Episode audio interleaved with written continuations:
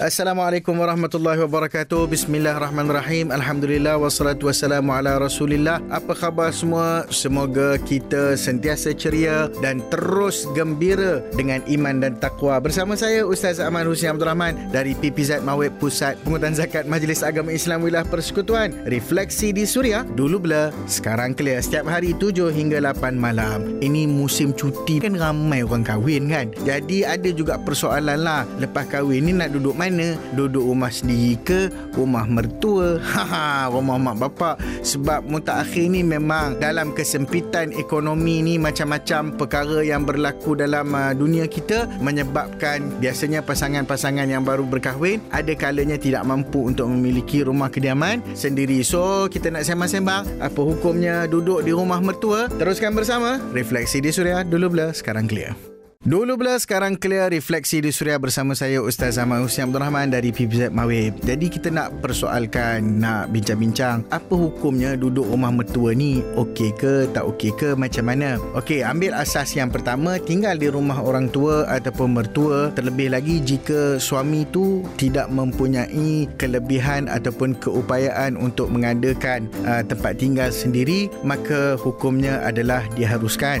Tak ada larangan apa-apa. Jadi si isteri pun sepatutnya bolehlah uh, mengikuti arahan suami tersebut dengan redha selagi mana arahan tersebut tidak menjurus kepada perkara-perkara yang melakukan maksiat kepada Allah, maksiat kepada orang tua sendiri ataupun maksiat kepada mertua kita. Nabi SAW bersabda, La ta'ata li makhluqin fi maksiatil khaliq. Tak boleh taat kepada makhluk dalam hal-hal yang berkaitan dengan maksiat kepada Allah. Dan yang kedua, dalam duduk rumah mertua ni, hendaklah kita menggauli dan juga bermuamalah dengan cara yang baik. Ha, maknanya orang tua suami kita, yang ini mertua kita, dah sama hukumnya, dah sama level macam mak bapak kita juga. Jadi, whichever kita duduk rumah mertua, sama ada yang mertua belah uh, lelaki ataupun mertua belah perempuan, tak kisahlah mana-mana, asalkan kita berada dalam keadaan yang harmoni dan cara kita bergaul itu dijaga dengan baik. Nabi pun pesan kat kita, wa khaliqin nas bi khuluqin hasan.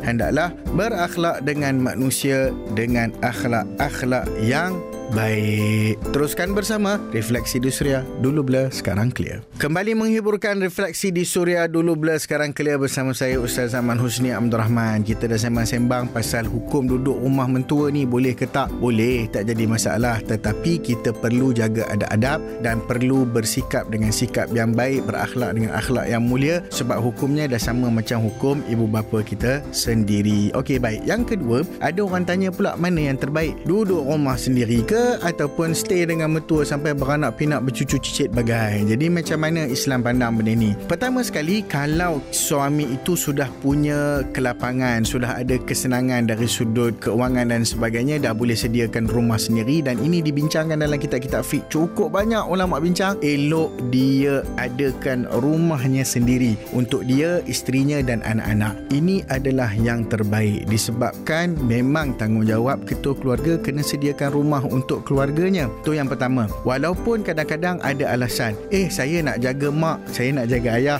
Okey, nak jaga mak, nak jaga ayah boleh juga dibuat di rumah sendiri dan ketaatan kepada keduanya masih boleh diteruskan meskipun kita sudah mempunyai kediaman yang berasingan. Lagi satu hukum yang berkaitan kalau duduk rumah mertua ni kadang-kadang hubungan dengan ipar dua. Masalah dari sudut aurat, masalah dari sudut pergaulan sebab Nabi wasallam pernah pesan kepada kita dalam satu hadis الحديث إياكم والدخول على النساء فقال رجل من الأنصار يا رسول الله أفرأيت الحمو قال الحمو الموت hendaklah kamu hati-hati masuk menemui wanita lalu seorang lelaki Ansar berkata wahai Rasulullah apakah pandangan kamu mengenai ipar duai maka jawab Nabi SAW ipar duai itu adalah maut apa maksud maut ha maknanya Nabi guna perkataan berat tu bukan sahaja ipar duai tetapi semua kaum kerabat isteri yang bukan mahram maknanya ada potensi potensi untuk berlakunya maksiat. Itulah maksud maut ataupun kematian yang Nabi SAW sebut dalam hadis tersebut. Sebab susah nak jaga. Ha, jadi inilah pro dan kontra